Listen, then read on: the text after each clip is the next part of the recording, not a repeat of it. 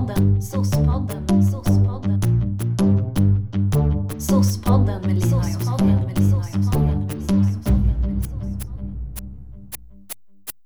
Hej Camilla, då sitter vi här med dig.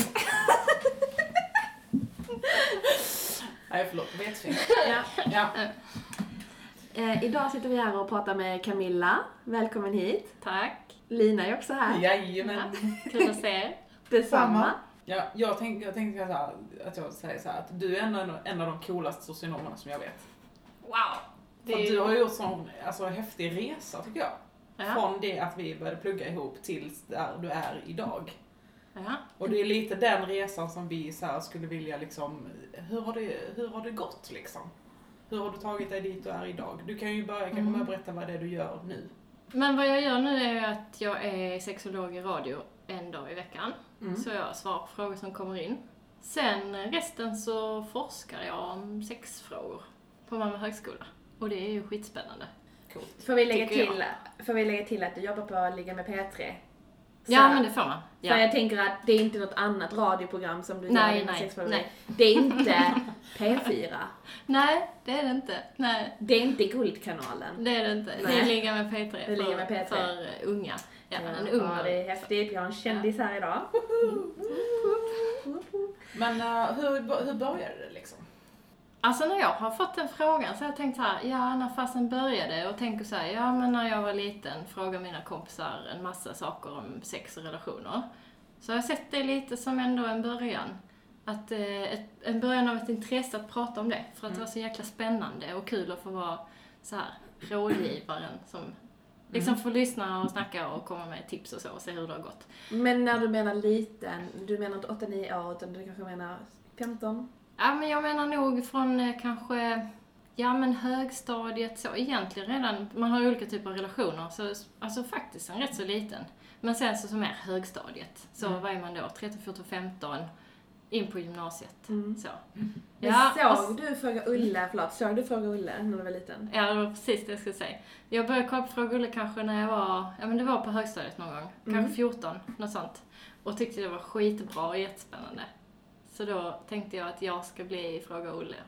För det, det, alltså jag tänker så här, eller nu vill jag säga, när jag kommer ihåg när jag träffade dig, Mm. vilket är typ 10 år sedan ungefär, Mm. på socionomprogrammet, så sa du det, Oj! att du ville bli som Fråga Ulle. Ja, det kommer jag ihåg. Va? Eller hur? Ja, Sa jag det? ja, Ja. du säger det. Du sa såhär, när jag blev stor, eller då vill jag bli som Fråga Ulle. Okej. Jag vill ja. jobba med det, Ja, svara vad på kul. sexfrågor. ja, nu gör jag det. Det är roligt. Ja, Det är jättekul.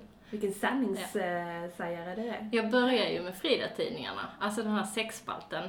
Eh, Då hette det Fråga Eva. Mm. Och sen så skrev jag en egen sån här bok med så svar på frågor. Ska jag raka mig? Ska jag inte? Alltså, Aha. ja, för Vem och gav du nackdelar och den sånt. till? Ja, jag hade den själv. Ska jag raka mig? För och nackdel. Och så här, kan jag bli gravid av det här? Ja men sådana grejer. Så svarade jag på det. Var det därför du läste till socionom? För att du tänkte att det är så jag ska ta mig dit? Eller varför? Nej, sen tappade jag nog det där lite. Jag var fortfarande intresserad av liksom, eh, ja men sexbiten och ungdomar någonstans. Mycket så, är normal? Frågor. Så jag tänkte, ja, fan att alla ska tänka, är jag normal? Och bara, istället kan man inte bara få, få känna det, att man är helt okej som människa, lite så. Och då så tänkte jag, man jobbar på en ungdomsmottagning. Det är ungdomar och lite så här kurators samtal och det är sex. Mm. Så det tänkte jag jättelänge. Och då pratar jag, då är vi inne i gymnasiet, pratar jag med min sån här um, studie och yrkesvägledare. Så sa jag, ja men jag jobbar på ungdomsmottagning. Så sa hon, ja men socionom kan du bli då? Vet du vad det är? Nej, sa jag då. Så. så jag hade ingen aning om vad det var. Så sa hon, ja man kan göra massa grejer, migrationsverk, socialsektor, en massa sånt. Och så kan man vara kurator. Så jag bara, ja okej, hon sa kurator, så då är det väl det. Så då eh, tänkte jag, men shit, då får jag börja plugga lite. Så siktade jag liksom på att komma in på socionomprogrammet efter gymnasiet. Och det gjorde du. Ja, det gjorde jag. Mm. Det är, är det, det är tio år sedan Mm. nu. Ja, det är det. Till sommar. sjukt. Till sommar är det Coolt. tio år sedan vi träffades. På socionomprogrammet kan man ju säga också att du inriktade dig lite grann för att eh, man kunde ju välja, vi, när vi läste i Malmö så kunde man välja två spår i termin Just det. sex. Mm. Ett som var, eh, kan man säga, mer eh, normbrytande beteende med kriminalitet, droger och Mm. eh, psykisk ohälsa och så. Som jag läste. Och sen läste ju ni eh, ett slags genusspår kan man säga, Mm. eller vad var Vad det? heter det? Kön, kön genus, sexualitet, kön och Sexualitet. sexualitet, socialt arbete. Ja, just det. ja. Sånt där. Mm. Ni såg Ja, precis. och... Ja, just det. Ja. Ja, det var lite speciellt att se tillsammans med sin klass. Se på någon porrfilm ihop. Ja. Men hur, sen gick vi ju, hur lång tid efter det att vi gick ut eh, tog det innan du kom in på sexologprogrammet? Jag tog student, nej, studenten, examen i, i, i juni då, 2011. Mm. Började jobba på socialtjänsten och sen i januari så blev jag då, kom in på sexologiprogrammet. Mm. Du kom också in Lina. Mm. Du sökte, Mm. kom in. Mm. Men eh, var du väntade? I said no. You said no. No. Ja men det var det här med att jobba och plugga samtidigt och jag kände nog att eh, det var för tidigt att hoppa på något plugg när man precis hade pluggat i, Mm. vad var det, tre och ett halvt år? Ja, det var, Lite så. det var skitjobbigt. Så jag hade sett fram emot programmet hela, hela socionomtiden Mm. och skulle äntligen få börja och var så jäkla skoltrött. Mm. Så det har jag skrivit i någon sån dagbok att så, åh gud vad jobbigt och skoltrött jag är. Mm. Jag vet inte om jag kommer orka börja. Och sen så började jag och så blev det jättebra. För det som jag tänkte också då när jag sökte in, det var så här, ja men undrar om detta kommer ge mig mer i min eh, liksom, socionomkarriär. Mm. Har du, alltså, vad ser du för skillnad, alltså vad har det gett dig liksom? För mig har det gett jättemycket. Mer än kunskap och allt det där liksom. Ja. Jag tänker med jobb och kontakter och sådär. Mm. För, alltså om, om man ser det som, de som går sexologi eller klarar med den, är ju antingen att man har jobbat länge med, som kanske barnmorska eller socionom eller så, och märkt att det här behövs i sitt arbete, Mm. mer utifrån det man jobbar med. Till exempel någon som har jobbat i missbruksbehandling och då har sett att detta är viktiga frågor. och Så. Men jag vill ju mer jobba liksom med, på, med sexualitet mer på heltid kan man säga. Som enda fokus. Mm. Och det har det ändå gett. Dels ett jättestort kontaktnät. Det Mm. finns ju bara ett masterprogram i, ja, i Norden då. Så att alla sexologer i det nätverket har ju ofta gått någon kurs eller hela programmet då. Mm. Så det har det gett. Men också öppnat upp för det har liksom börjat ploppa upp en massa sexualitetsjobb som är, vi söker en sexolog har man börjat skriva. Mm.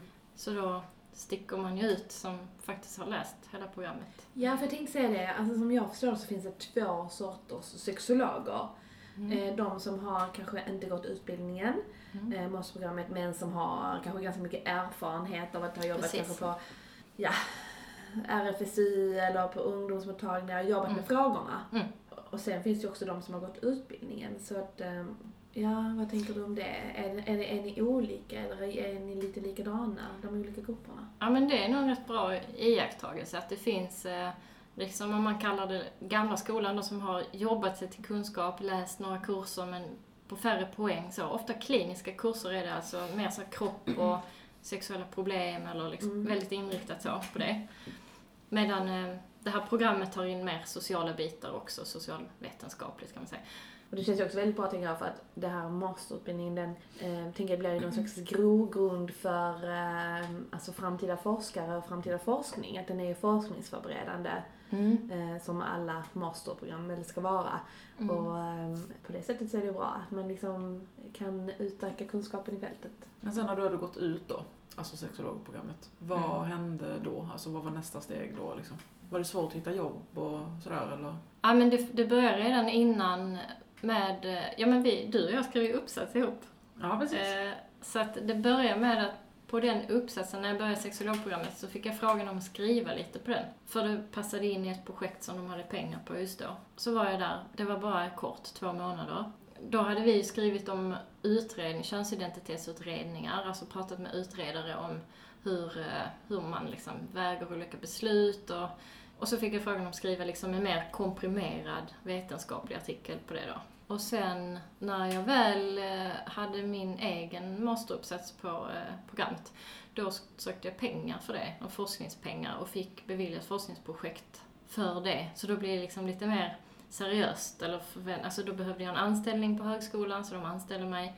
Och då kallas man forskningsassistent. Så att jag var forskningsassistent i några omgångar, också på Uppsala universitet som vi har. Mm. Eh, samarbeten med. Så att jag hade hela tiden en fot inne där sen här 2012 och jobbat som forskningsassistent på olika vis. Så när jag väl var klar efter master, då eh, hade det kommit in ett annat uppdrag som också var som då forskningsassistent att skriva en rapport och utvärdering och den handlar om genus och jämställdhet, inte just om sexualitet. Men eh, tillhörde, projektet tillhörde socialt arbete. Så gjorde jag det. Hur kom du i kontakt med P3 sen då? Eh, det, var, det var väldigt en slump faktiskt. Jag hade legat ut en annons för det för rätt så länge sedan. Eh, att bli liksom nya Fråga sexologen. Men eh, då var inte jag så intresserad av det. Jag var lite rädd för att vara i radio och i podd och så. Och visste inte vad det innebar. Och hade mer tänkt kanske någon skrivspalt eller så på något vis. Alltså där för länge sedan. Ja. Men sen så kom frågan via en eh, lärare på masterprogrammet som hade blivit kontaktade av P3. Hej, har ni någon sexolog? Vi söker det här och det här och det här. Så ungefär. Eh, och då lät det lite som att det kanske skulle vara någon panel av sexologer eller så. Tänkte jag, men det är ändå lite ofarligt. Jag kan se vad det är. Det verkar väldigt så förutsättningslöst att man bara kunde höra av sig. Så då hörde jag mig så, hej, det låter spännande. Ska vi prata liksom bara helt öppet? Ja, men det kan vi göra. Så, så åkte jag iväg på resa i två veckor. Eh, och under tiden som vi då hade tänkt träffas direkt efter resan, så när jag hör av mig så säger, ja men jag kommer hem nu i övermorgon, ska vi ses? Ja, vi har fått in så himla många ansökningar så att det liksom blir inte, finns inte möjlighet att göra sådana spontan spontanträffar längre. Då får det bli en riktig intervju. Så då skickade jag en ansökan. Och sen så blev det helt plötsligt mycket mer seriöst än vad jag hade tänkt mig. Hur länge har du jobbat där på Ligga med P3? Eh, Jag började i det september 2015 då. Ett och ett halvt år. På intervjun så var det då, sen eh, skulle man liksom lajva svara på frågor. Och det var då jag fattade att det var så himla kul. Då någonstans var det så här, ja ah, men detta vill jag göra. Det var kommer jag ihåg när du kom till jobbet sen. Du Det var, helt det? så, ja, du var helt så glad. Ja. Det var jätteroligt och Det var så det var liksom inte så farligt som du hade alltså så. Nej. Du kan ju skitmycket också Camilla, så jag tänker att, eller jag tänkte då att du behöver inte vara rädd för något liksom. Ja, men det kändes så nervöst och sen var det så jäkla roligt. Men hur är din roll där nu? Ja, min roll är, säger man, pure, alltså att svara på frågor. Det kommer ju frågor och jag svarar på dem. Sen är min roll också att vara med och göra programidéer och man kallar det att skriva manus då. Skriva manus och vad ska vi säga i det här programmet eller vad ska vi lyfta för frågor? Vem ska vi intervjua? Ja, men lite sånt. Eh, Det är framför allt liksom redaktionens roll i övrigt och inte kanske den här sexologrollen jag har. Men eh, ingår också som del i det. Ibland så är jag med i nyhetsinslag på eh, alltså P3 Nyheter och ibland så är jag med i att vi lyfter upp ett tema där vi ska ha någon sexologröst. Så.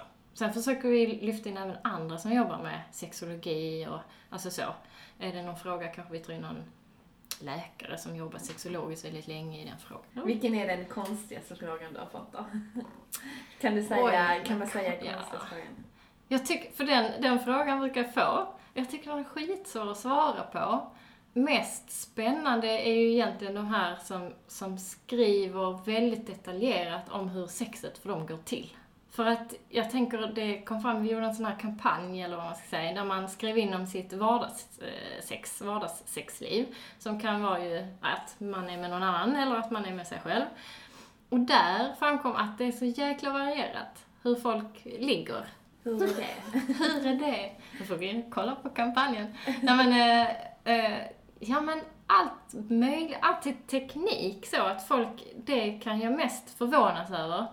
Den oändliga variationen av tekniker det finns. Ja men jag gör så här, jag håller händerna så här och sen så gör jag så här. Att alla människor tycks ha någon slags så manus för hur de gör sin, sitt sex. Med sig själv gör de på ett visst sätt, med andra så brukar de göra på det här sättet. Och det är skitspännande. Och det roligaste är att få, få liksom Du bara, gud, ja.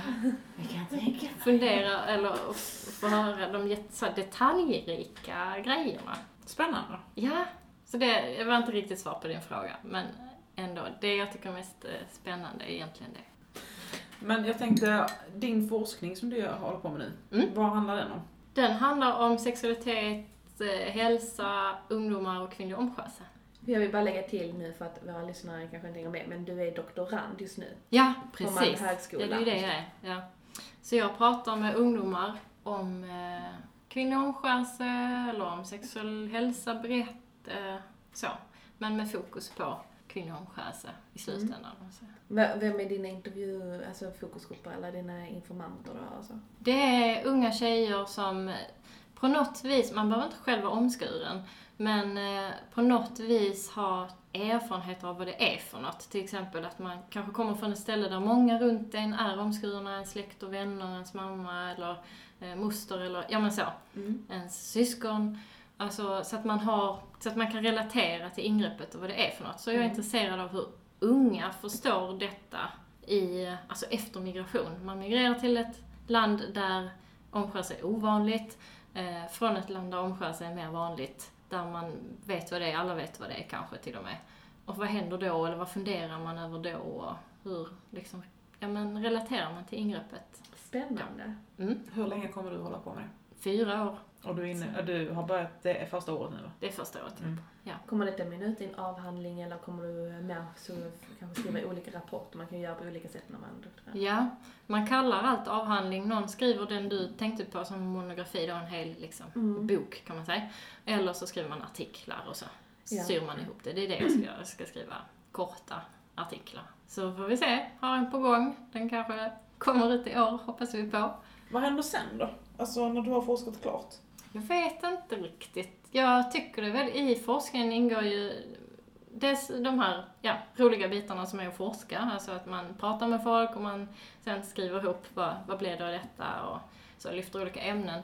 Eh, en del är ju också undervisning, så jag är ju lärare och hoppar in på sexologikurser och har gjort det i flera år egentligen. Och tycker det är jättekul. Mm. Så att sådana lite utåtriktade, jag gillar både den här rapportdelen och det utåtriktade. Mm. Och det kan man göra, man kan göra det inom eh, högskolevärlden, man kan göra det inom frivilligvärlden, man kan göra det på, inom kommunen, alltså på många olika sätt. Så jag vet inte var det här kommer att landa riktigt. Tror du- vi, ja. Nej tror du att du kommer hamna på en ungdomsmottagning? Nej, gud nej. Nej. nej, Nej. inte alls. Nej, det är inte min grej har jag känt. Mm. Så här i efterhand, att jag mm, behöver något annat än att sitta i enskilda samtal. Jag gillar gruppsamtal, alltså det är ju det jag gör nu med, med forskningen, har Mm. fokusgrupper med flera. Jag har också enskilda intervjuer, det är jättespännande.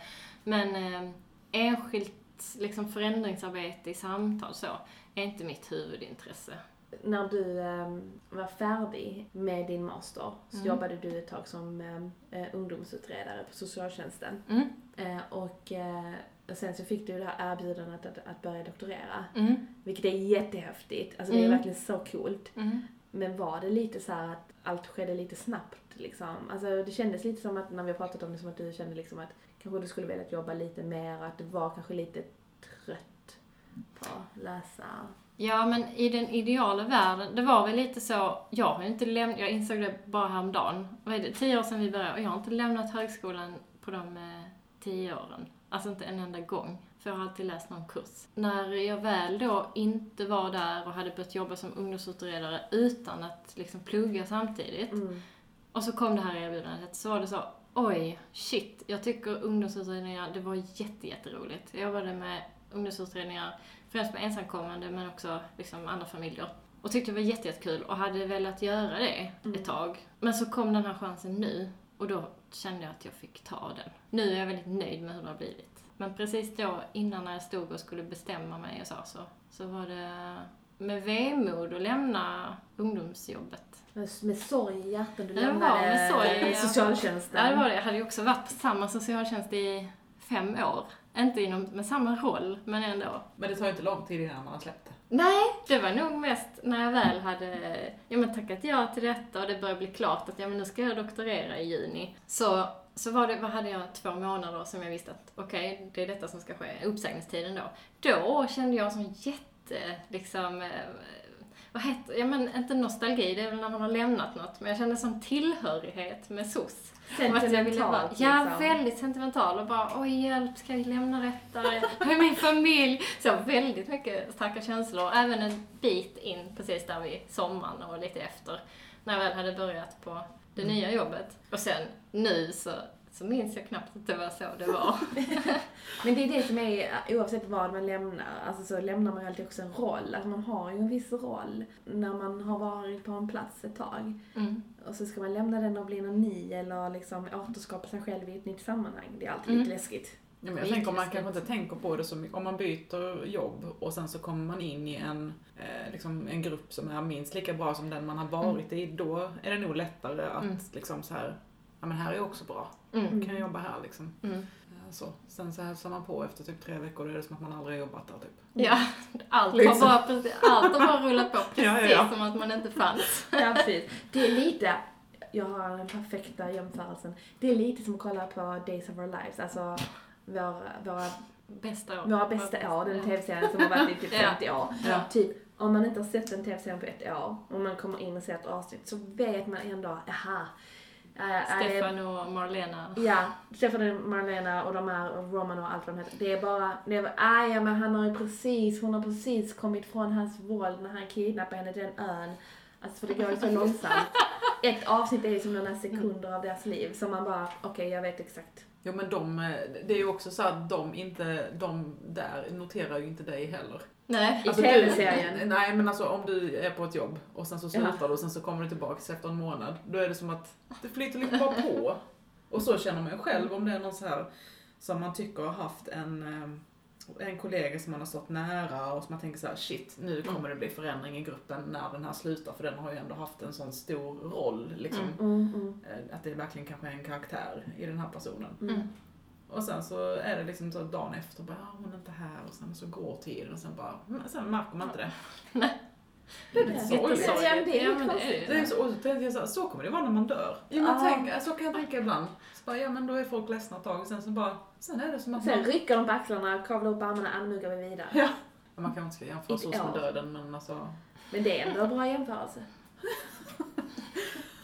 ja, men det är väldigt intressant att, eh, att liksom höra hur man eh, kan eh, läsa en utbildning som Mm. vi gör. Och så kan man jobba med så många olika saker. Mm. Eh, och folks tankar, varför man har hamnat där man hamnat. Alltså att man har haft en tanke med det eller Mm. Hur man ens väg har slingrat sig fram. Jag tycker det är spännande. Mm. Och det är verkligen jätteolikt. Alltså fastän typ hela vår klass hamnade på eh, socialtjänsten. Typ Så- nästan alla i samma område också. Typ, det var liksom Ja. bara jag som inte jobbade där. Eller? Jag. Alltså lite så. som ett jobb, vill jag tillägga nu. Ja men så har ändå alla lite olika vägar Mm. i det. Ja, men det är inte själva målet med resan, det är hur man tar sig dit.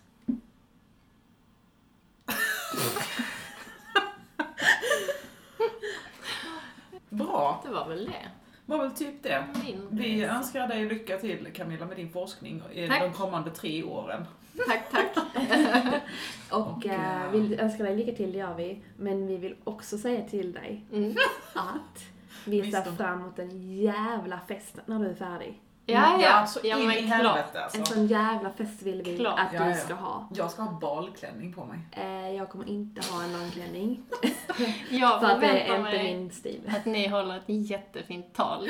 Du, alltså vårt total ska vara så här, jag vill bara säga det. Att du kommer att gråta så jävla, du kommer sitta hulka, fulgråta när vi håller vårt tal. Minns att detta är inspelat på band. Ja, Kul, tack. Tack och hej och tjofiteball. tack och hej.